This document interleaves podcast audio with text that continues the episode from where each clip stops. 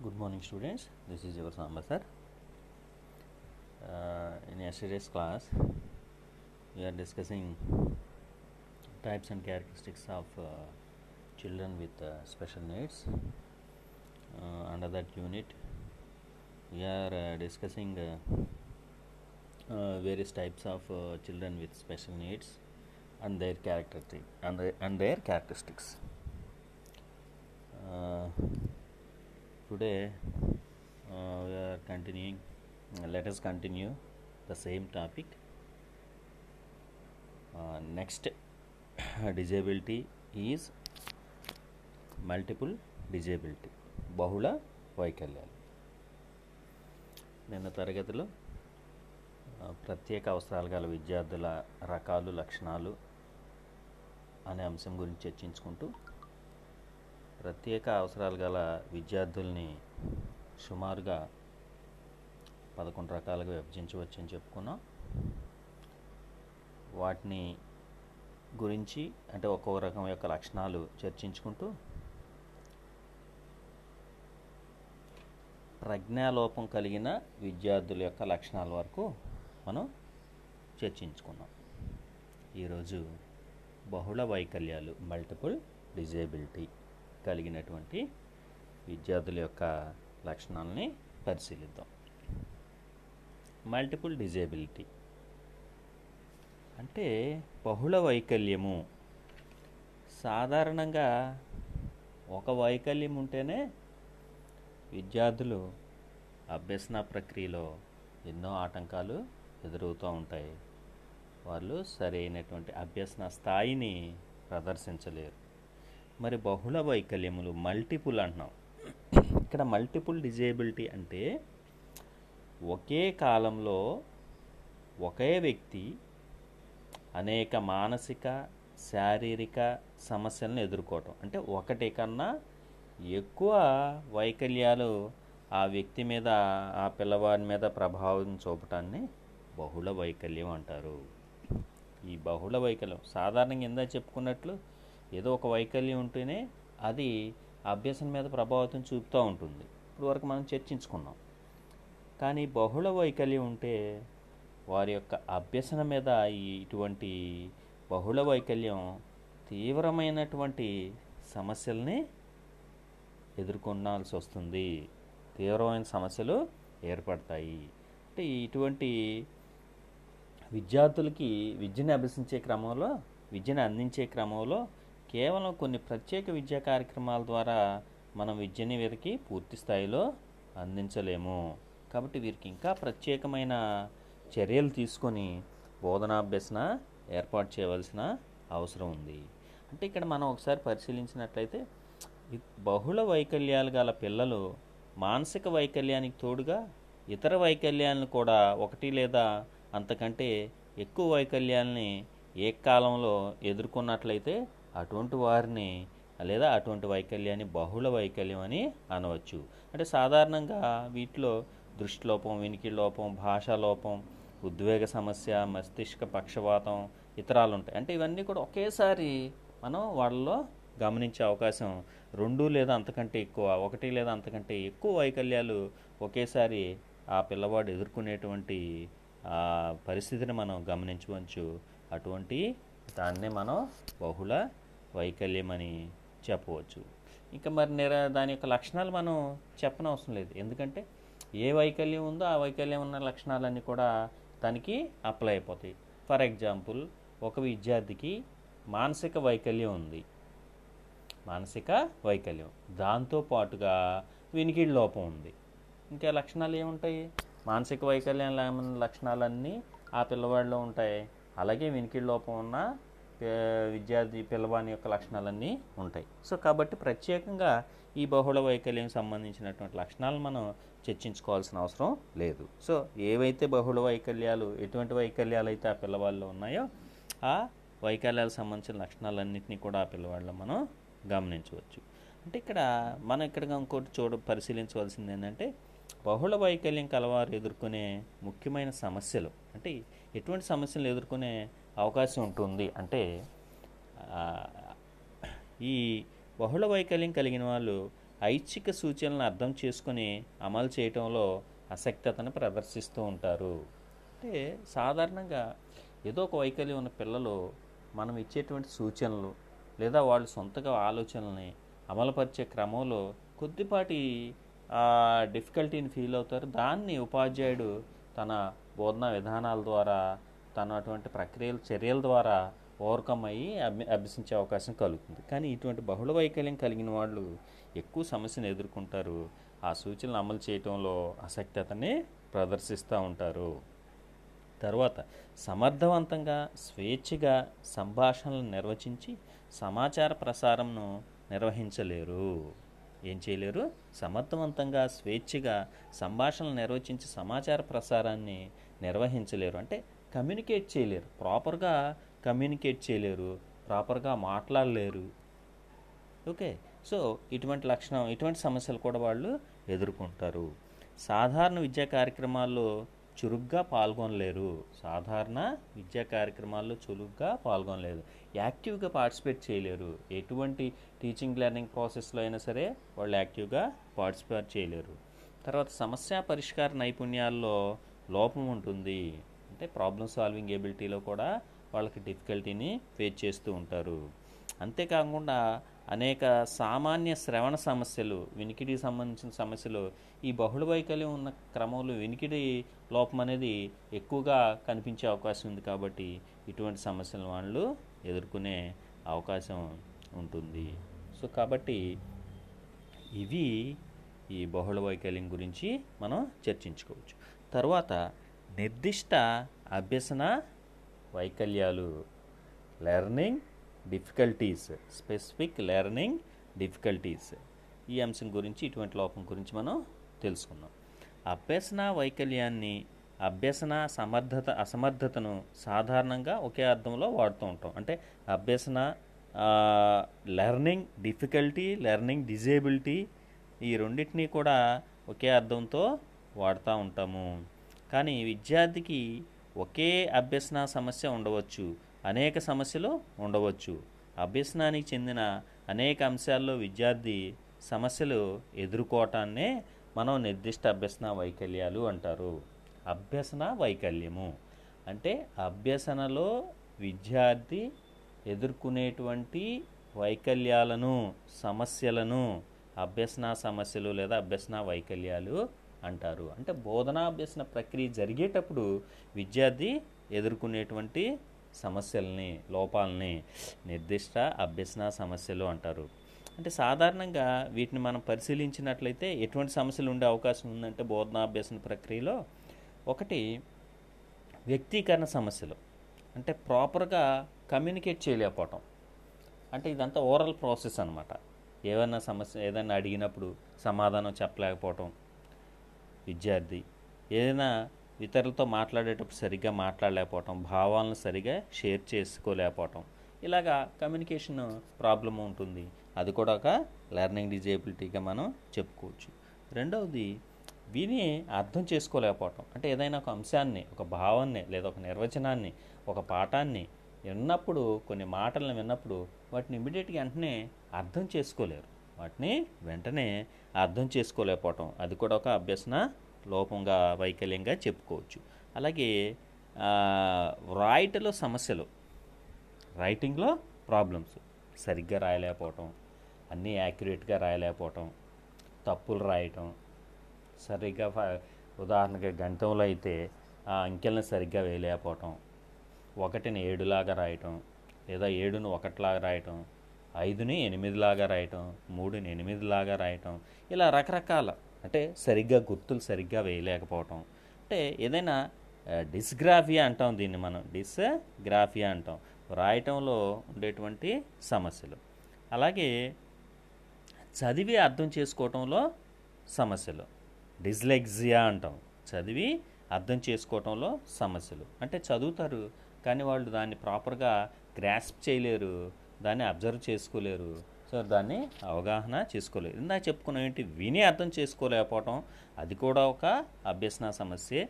చదివి అర్థం చేసుకోలేకపోవటం అది కూడా ఒక అభ్యసన సమస్యగా మనం చెప్పుకోవచ్చు. ఆ తర్వాత గణితపరమైన అభ్యసన సమస్యలు గణితపరమైన అభ్యసన సమస్యలు. సో డిస్కాల్కులియా అంటాం. గణితానికి సంబంధించిన విషయాలు గణిత ప్రాథ- ప్రాథమిక పరికరాలు చేయటంలో కానివ్వండి గణిత సూత్రాలు గుర్తుంచుకోవటంలో కానివ్వండి గణిత పరిక్రియలు చేయటంలో కానివ్వండి సమస్యను ఎదుర్కొన్నట్లయితే అటువంటి దాన్ని గణిత అభ్యసన సమస్య అంటారు. తర్వాత సమస్య పరిష్కార సమస్యలు. అంటే ప్రాబ్లమ్స్ సాల్వింగ్ ఎబిలిటీలో డిఫికల్టీ సో అది కూడా ఒక అభ్యసన సమస్యగా చెప్పుకోవచ్చు. సో ఇటువంటి అభ్యసన సమస్యల్ని మనం విద్యార్థుల్లో గమనించవచ్చు. అంటే ఇవే కాకుండా ఇతర కారణాల వల్ల కూడా విద్యా సమస్యలను పాఠశాలలో సమస్యలను ఎదుర్కొనే వారిలో ఆ సమస్యల్ని త్వరగా గుర్తించబడవు. సో ఎనీహౌ ఇటువంటి సమస్యలను మనం నిర్దిష్ట అభ్యసన సమస్యలని చెప్పవచ్చు. తర్వాత సంభాషణ లేదా భాషా వైకల్యం. ఇది కూడా ఒక రకమైనటువంటి వైకల్యమే. స్పీచ్ ఆర్ లాంగ్వేజ్ ఇంపైర్మెంట్ భాష వైకల్యము. సంభాషణ లేదా భాషా వైకల్యము అనేక ఇతర సమస్యలకు దారితీస్తుంది కూడా అని చెప్పవచ్చు. అంటే ఇక్కడ ఈ వైకల్యాన్ని ఏంటి ఎటువంటి దాన్ని ఈ వైకల్యంగా చెప్పుకోవచ్చు మనం? అంటే సరిగ్గా మాట్లాడలేకపోవటం ఆ భాష సరిగ్గా మాట్లాడలేకపోవటం ఇది సరిగ్గా ప్ర సమాచార ప్రసారం చేయలేకపోవటం కమ్యూనికేట్ చేయలేకపోవటం ఆ లాంగ్వేజ్ పైన పూర్తి కమాండ్ లేకపోవటం ఆ- లాంగ్వేజ్ సంబంధించినటువంటి రైటింగ్ లిపి కూడా సరిగ్గా రాయలేకపోవటం. ఇలాంటి వాటిని సంభాషణ లేదా భాషా వైకల్యం స్పీచ్ ఆర్ లాంగ్వేజ్ ఇంపైర్మెంట్గా మనం చెప్పుకోవచ్చు. సంభాషణ లేదా భాషా వైకల్యం ఈ అంటే ఇటువంటి వైకల్యం ఉంటే అది ఇంకా అనేక సమస్యలకి దారితీస్తుంది. బోధన అభ్యసన ప్రక్రియలో విద్యా ప్రక్రియలో అని మనం చెప్పుకోవచ్చు. అంటే వీటి లక్షణాలు సంభాషణ లేదా భాషా వైకల్యం యొక్క లక్షణాలు తేలిగ్గా మనం వెంటనే గుర్తించలేం. అంటే భాష అనేది సామాజిక వ్యవస్థలో సమాచార ప్రసారానికి ముఖ్యమైన సాధనం. అంతే కదా? సో మన సొసైటీలో కమ్యూనికేట్ చేయాలి సక్సెస్ఫుల్గా మనం లైఫ్ స్పెండ్ చేయాలి లివ్ చేయాలి అంటే communication is the important media. So ఆ కమ్యూనికేషన్ అనేది సరిగ్గా లేకపోతే మనం సక్సెస్ఫుల్ లైఫ్ని లీడ్ చేయలేము. సో కాబట్టి అనేక నిర్ణయింపబడిన నియమ నిబంధనలతో భాషా సమర్థత అనేది గుర్తించబడుతుంది. అదేవిధంగా వ్యక్తి తన భావాలని ఇతర ఇతరులకు నోటి ద్వారా తెలియజేయటకు సహాయపడే విధానమే సంభాషణ. అంటే నేను ఇప్పుడు చెప్పుకున్నాం. ఇప్పుడు తన యొక్క భావాల్ని స ఫర్ ఎగ్జాంపుల్ తనకేదో సమస్య వచ్చింది. ఆ సమస్యని చెప్పుకోవాలి. చెప్పుకోవాలంటే భాషణ సంభాషణ అంటే కమ్యూనికేషన్ మాట్లాడాలి. మాట్లాడే సందర్భంలో వాళ్ళు వాళ్ళకు ఉన్నటువంటి లోపం భాషా వైకల్యం వలన సరిగ్గా ఆ అంశాన్ని ఎదుటి వ్యక్తికి చెప్పలేరు. భావం సరిగా వచ్చేలాగా చెప్పలేరు. సో కాబట్టి భాష కేవలం నోటి మాటలకే పరిమితం కాదు ఇతర విధానాల ద్వారా కూడా వ్యక్తమవుతుంది. ఉదాహరణకి చేతి రాత. అలాగే వ్యక్తుల ఆలోచనలను భాష ప్రభావితం చేయగలదు. సో కాబట్టి ఈ విధంగా ఈ భాషా సంబంధమైన సమస్య కూడా సమ విద్యార్థిలో కొన్ని డిఫికల్టీస్ని ఫేస్ చేసే అవకాశం అనేది ఏర్పడుతుంది సంభాషణ లేదా భాషా వైకల్యములు వ్యక్తుల్లో విడివిడిగా ఉండవచ్చు లేదా కలిసి ఉండవచ్చు. అంటే సంభాషణ వైకల్యము భాషా వైకల్యము. అంటే ఈ రెండు ఒకేసారి ఒక వ్యక్తిలో ఈ రెండు కూడా ఒకేసారి ఉండే అవకాశం ఉంటుంది. అంటే ఒక విద్య ఒక వ్యక్తికి ఒక పిల్లవాడికి communication problem at the same time language problem లేదా విడివిడిగా ఉండొచ్చు. కొంతమంది విద్యార్థుల్లో కమ్యూనికేషన్ ప్రాబ్లం ఉంటుంది. అంటే లాంగ్వేజ్ బాగానే ఉంటుంది కానీ భాష పట్ల అవగాహన ఉంటుంది కానీ ప్రాపర్గా కమ్యూనికేట్ చేయలేరు. కొంతమంది ప్రత్యేకంగా భాషా వైకల్యం ఉంటుంది. అంటే మాట్లాడగలరు కానీ కానీ భాష మీద కమాండ్ ఉండదు. దానికి సంబంధించినటువంటి పదాల యొక్క కూర్పు కానివ్వండి గ్రామర్లీ కానివ్వండి ఇలాంటివి ఉండవు. అలాంటిది భాషా వైకల్యం. సంభాషణ వైకల్యం భాషా వైకల్యం. అంటే వ్యక్తుల్లో ఇది ఆ, రెండు కలిపి ఉండొచ్చు లేదా విడివిడి కూడా ఉండవచ్చు. సంభాషణ వైకల్యం మాట్లాడటాన్ని ప్రభావితం చేస్తుంది. ఉదాహరణ పునరక్తి నత్తి శబ్దాలని అక్షరాలని సరిగ్గా పలకలేకపోవటం వేగం మీద నియంత్రణ లేకపోవటం ఇవంటివి కూడా మనం సంభాషణ వైకల్యం యొక్క సమస్యలుగా మనం చెప్పుకోపోవటం చెప్పుకోవచ్చు. అదేవిధంగా సంభాషణ నిర్వహణలో తోటుపడటం అర్థం లేని శబ్దాలని చేయటం వంటివి కూడా సంభాషణ సమస్యల కిందకు వస్తాయని చెప్పుకోవచ్చు. ఇకపోతే భాషా వికాసంలో లోపాలు లేదా దోషాల కారణంగా విని అర్థం చేసుకోవటంలోనూ లేదా మాట్లాడటంలోనూ లేదా రెండు రకాల సమస్యల్ని ఏర్పడవచ్చు. అంటే భాష వల్ల ఏర్పడేటువంటి ప్రాబ్లం ఏదైతే ఉందో లోపం ఏదైతే ఉందో దానివల్ల సరిగ్గా వినలేకపోవటం విన్న అర్థం చేసుకోలేకపోవటం మాట్లాడలేకపోవటం సరిగ్గా మాట్లాడలేకపోవటం లేదా ఈ రెండిట్లో ఏదో ఒకటి లేదా రెండు సమస్యలు కూడా రావచ్చు. మాట్లాడటం చేతగాని పిల్లల్లో విని అర్థం చేసుకునే శక్తి తక్కువగా ఉంటుంది. ఎవరికైతే మాట్లాడటం రాదో సంభాషణ సరిగా రాదో కమ్యూనికేషన్ సరిగ్గా చేయలేరో వాళ్ళలో విని అర్థం చేసుకునేటువంటి శక్తి కూడా తక్కువగా ఉంటుంది. మనం విని అర్థం చేసుకోలేకపోవటం కూడా ఒక అభ్యసన ఆ, ఆసక్తితగా సమస్యగా మనం లెర్నింగ్ డిఫికల్టీగా చెప్పుకున్నాం. అలాగే కొంతమంది పిల్లలు బాగా అర్థం చేసుకుంటారు కానీ ఇచ్చిన సూచనల్ని సరిగ్గా అనుసరించలేరు. ఈ సమస్యల్ని భాషాపరమైన సమస్యలుగా గుర్తిస్తారు. మానసిక వెనుబాటుతనం వలన మస్తిష్కం సరిగ్గా సమర్థవంతంగా పనిచేయకపోవటం వల్ల కూడా భాషా సమస్యలు ఏర్పడతాయి. అంటే కొన్ని సందర్భాల్లో మానసిక వెనుకబాటుతనం మెంటల్ డిజేబిలిటీ అలాగే మస్తిష్కం సమర్థవంతంగా పనిచేయకపోవటం వలన మనం ఇటువంటి భాషాపరమైన సమస్యలు ఏర్పడతాయని కూడా చెప్పవచ్చు. అదేవిధంగా మస్తిష్క పక్షవాతం వచ్చిన వారిలో కూడా ఇటువంటి సమస్యలు మనం గుర్తించవచ్చు. కొన్ని సందర్భాల్లో తలకు కలిగిన గాయాల వల్ల కూడా ఇటువంటి సమస్యలు సంభాషణ లేదా భాషా వైకల్యం కూడా ఏర్పడతాయని చెప్పవచ్చు. సో ఇవి ఈ స్పీచ్ ఆర్ లాంగ్వేజ్ ఇంపైర్మెంట్ సంబంధించినటువంటి భావనలుగా మనం చెప్పవచ్చు. తరువాత అఘాతాల వలన మెదడుకి గాయాలు ఏర్పడటం. అంటే ట్రామాటిక్ బ్రెయిన్ ఇంజురీ. ఇది కూడా ఒక డిజేబిలిటీగా మనం చెప్పుకోవచ్చు. సో ఇటువంటి దానివల్ల కలిగే ఇటువంటి సమస్య వలన ఆ, సమస్య కలిగిన విద్యార్థులకి ఉండే లక్షణాలు ఏంటో దానివల్ల వాళ్ళు పొందేటువంటి సమస్యలు ఏంటో ఒకసారి పరిశీలిద్దాం. అఘాతముల వలన మెదడుకు జరిగే గాయాలు కూడా వైకల్యానికి కారణమవుతాయి.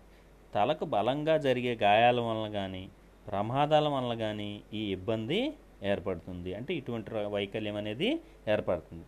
అంటే ఈ టర్మరిక్ బ్రెయిన్ ఇంజరీ ఈ డిసీజ్ దేనికి ఏర్పడుతుంది? ఎందువలనంటే ప్రమాదాల వల్ల కానీ లేదా తలకి ఏమైనా బలమైన గాయాలు అవటం వల్ల కానీ ఇటువంటి ప్రాబ్లం అనేది వచ్చే అవకాశం అనేది ఉంటుంది. దీనివలన అనేక రకమైన శారీరక మానసిక ప్రభావాలు సంభవిస్తాయని కూడా చెప్పవచ్చు. కొన్ని లక్షణాలు గాయము వెంటనే జరిగిన వెంటనే బయటపడతాయి. అలాగే కొన్ని తరువాత క్రమేణీ క్రమేపీ బయటపడే అవకాశం అనేది ఉంటుంది. అంటే సాధారణంగా ఇలాంటి సమస్య అనేది ప్రమాదాలు జరగటం వల్ల కానీ తలకి ఏదైనా గాయాలు అవటం అని కానీ జరుగుతాయి. ఆ జరిగిన సందర్భంలో ఆ లక్షణాలు అనేవి దానివల్ల వచ్చే లక్షణాలు ఇంపాక్ట్ అనేది కొన్ని సందర్భాల్లో కొన్ని కేసెస్లో ఇమీడియట్గా ఉంటుంది. కొన్ని కేసెస్లో గ్రాడ్యువల్గా మనం గమనించే అవకాశం అనేది ఉంటుంది. సో ఇలాంటి సమస్య కలిగినటువంటి వారి యొక్క లక్షణాలని ఒకసారి పరిశీలిద్దాం. అవేంటంటే త్వరగా స్పృహని కోల్పోవటం. స్పృహని కోల్పోవటం లేదా భ్రమలో ఉండటం. ఇదొక లక్షణం. తలనొప్పి వికారం వాంతులు ఎక్కువగా వస్తూ ఉంటాయి. తర్వాత అలసట మత్తుగా ఉంటుంది. తర్వాత నిద్రలో ఇబ్బందులు లేదా అతి నిద్ర. సరిగ్గా నిద్రలేకపోవటం లేదా నిద్రపోతే ఎక్కువ టైము నిద్రపోవటం. అలాగే స్థిమితాన్ని కోల్పోవటం. అంటే బ్యాలెన్స్ లాస్ అవటం. తర్వాత చెవిలో ధ్వనులు. అంటే చెవిలో ఏదో ధ్వనులు వినిపిస్తూ ఉండటం. అవి హీరింగ్కి సంబంధించినటువంటి వినికిడికి సంబంధించిన సమస్యలను కూడా తీసుకొస్తాయి. అలాగే చూపు సరిగ్గా అనకపోవటం అంటే సరిగ్గా చూడలేకపోవటం. అంటే ఈ మెదడుకి అయిన గాయాల వలన పిల్లల్లో ఇటువంటి లక్షణాలు మనం గమనించవచ్చు. అలాగే కాంతి శబ్దాలని తట్టుకొని లేకపోవటం అంటే మంచి వెలుగు వచ్చినా లేదా పెద్ద శబ్దం వచ్చినా వాటిని భరించలేక సో వీళ్ళు రియాక్ట్ అవుతూ ఉంటారని చెప్పుకోవచ్చు. ఇలాంటి లక్షణాలని మనం ఈ ట్రామాటిక్ బ్రెయిన్ ఇంజురీ వలన అటువంటి లక్ష లోపం కలిగిన పిల్లల్లో మనం గమనించవచ్చు. లేదా ఈ లక్షణాల ద్వారా అటువంటి డిఫికల్టీ సంబంధించినటువంటి డిజేబిలిటీ సంబంధించినటువంటి పిల్లలను మనం గుర్తించవచ్చు. ఇంకా వీళ్ళకి సంబంధించిన సమస్యలను పరిశీలిస్తే ఇంకా మెమరీకి సంబంధించినటువంటి కాన్సన్ట్రేషన్ సంబంధించినటువంటి సమస్యలు వీళ్ళలో కనిపిస్తాయి. అలాగే స్థిరత్వ లోపం ఉంటుంది. అలాగే వీళ్ళలో ఆతృత వ్యాకులత ఎక్కువగా ఉంటుంది. అలాగే ఈ ఐస్ అనేవి పెద్దవైతూ పెద్దవైతా ఉంటాయి. పెద్ద ఐస్ కళ్ళు పెద్ద ఎరా గుడ్లు మిటిగిచ్చి చూస్తున్నావు ఏంటి అంటాం చూసారా? అలాగంటే పెద్దవి చేసి చూస్తున్నావు ఏంటి అని. అలాగే ఉంటాయి. తర్వాత ముక్కు చెవి ద్వారా కొన్ని లిక్విడ్స్ బయటకు వస్తూ ఉంటాయి. కొన్ని సందర్భంలో బ్లడ్ వచ్చే అవకాశం కూడా ఉంటుంది. అలాగే కాళ్ళు చేతులు వనకటము బలహీనత అనేది ఉంటుంది. అలాగే సమన్వయ లోపము బ్యాలెన్స్ చేసుకునేటువంటి ఎబిలిటీ కూడా వీళ్ళలో ఉండదు. అలాగే కలవరపాటు అసాధారణ ప్రవర్తన ఇటువంటి సమస్యలన్నీ కూడా ఈ ట్రామాటిక్ బ్రెయిన్ ఇంజరీ అఘాతం వలన మెదడు గాయాలు అనేటువంటి లోపం వలన కలిగిన పిల్లలు ఎదుర్కొనే అవకాశం అనేది ఉంటుంది. సో ఈ రకంగా మనం ఇన్ని రకాలైనటువంటి వైకల్యాలు ప్రత్యేక అవసరాలు గల పిల్లల్ని మనం చర్చించుకోవచ్చు. ఓకే. Thank you students.